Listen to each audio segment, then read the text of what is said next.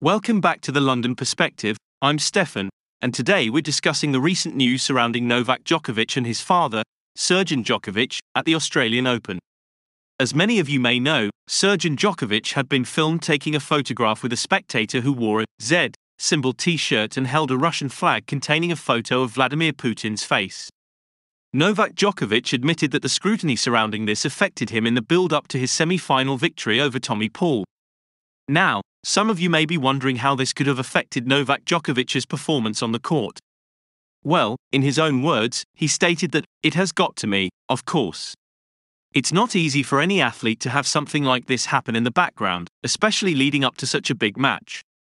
But, as we saw in his match against Paul, Djokovic was able to put that aside and secure a comfortable victory.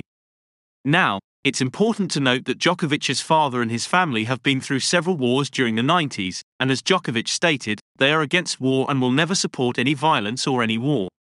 It's unfortunate that this photograph has been misinterpreted, and that Djokovic's father has been misused in this situation by this group of people. Despite this setback, Djokovic continues to unlock astounding achievements. With this victory, he has now reached 33 Grand Slam finals, extending his Open era record.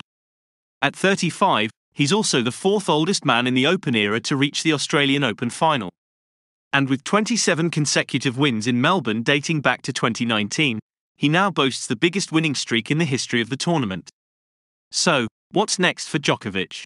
He'll be facing Stefanos Tsitsipas in the final on Sunday.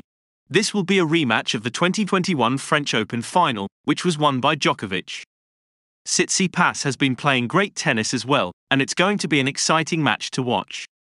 As always, thank you for tuning in to the London Perspective, and we'll be back with more updates and discussions on the world of sports.